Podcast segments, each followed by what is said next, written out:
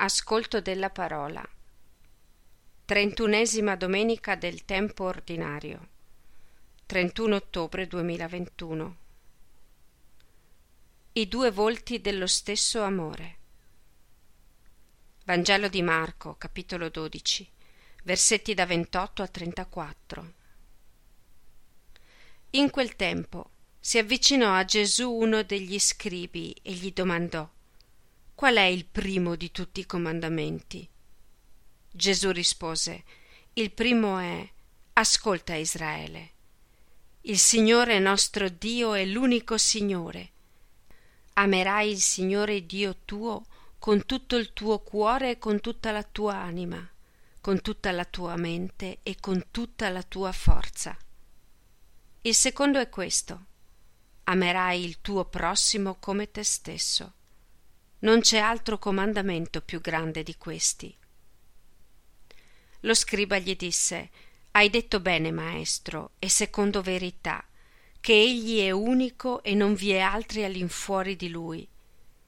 Amarlo con tutto il cuore, con tutta l'intelligenza e con tutta la forza, e amare il prossimo come se stesso vale più di tutti gli olocausti e i sacrifici.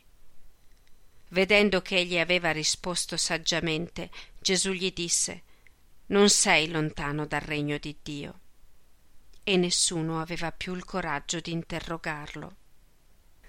Siamo nell'ultima settimana della vita di Gesù, settimana di rifiuto e di odio, di passione e morte. Fissiamo lo sguardo su Gesù in attento ascolto dopo tre controversie con i suoi avversari, ci viene presentato il dialogo tra Gesù e uno scriba. Un dialogo tra due amici che crea sintonia, stima, amicizia su un tema allora assai discusso. Qual è nella legge il più grande, il primo comandamento? Lo sapevano tutti in Israele. Era il terzo, quello che prescrive di santificare il sabato perché anche Dio lo aveva osservato. Genesi 2, 2. Meraviglia il perfetto accordo e l'assicurazione data allo scriba di essere alla soglia del regno di Dio. Lo scriba, infatti, riconosce in Gesù un maestro dall'insegnamento sicuro. E poi la legge vissuta dal popolo ebreo coincide con la vita dei cristiani proposta da Gesù. Gesù risponde citando un passo del Deuteronomio. Amerai il Signore tuo Dio con tutto il tuo cuore e con tutta la tua forza. E un passo del Levitico.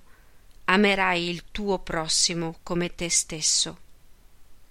Ascolta, Israele, è la preghiera che ogni israelita era tenuto a fare al mattino e alla sera, che esprimeva la fede nel Dio unico di Israele, quello delle promesse e dell'alleanza.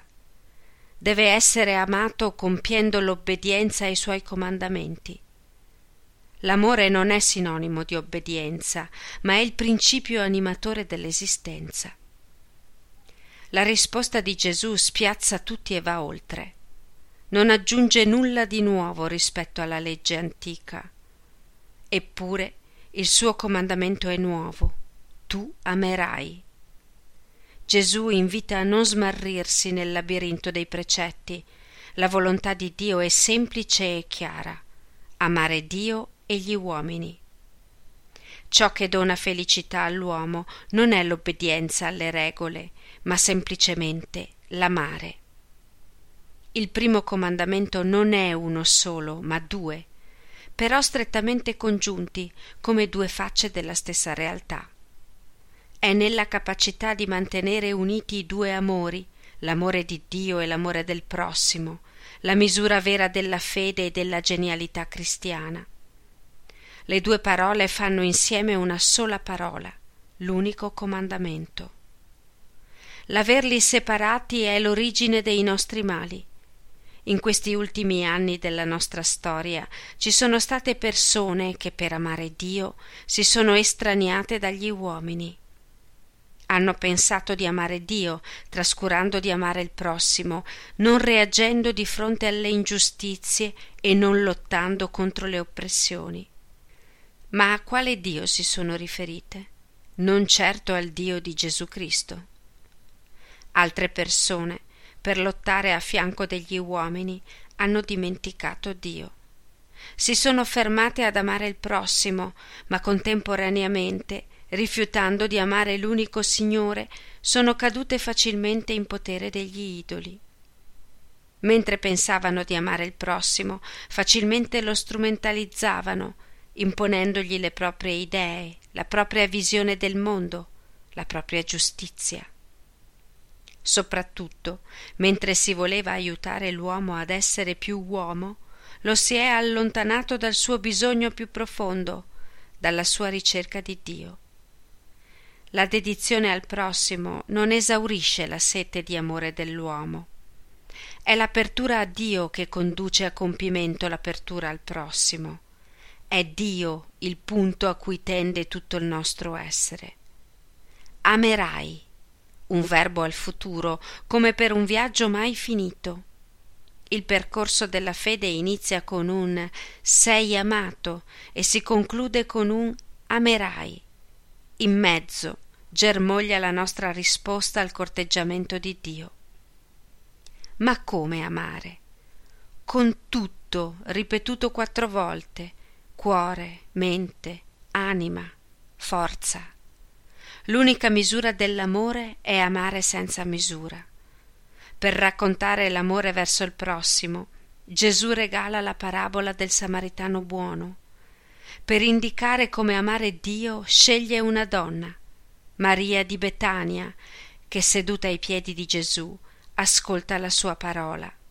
Luca 10, 38. Non lascerà cadere neppure una delle sue parole. Amare Dio è ascoltarlo da innamorati. Ama e fa risplendere l'immagine di Lui che è dentro di te, perché l'amore trasforma, ognuno diventa ciò che ama. Se ameremo Dio, saremo simili a Lui, cioè creatori di vita, perché Dio continuamente non fa altro che questo.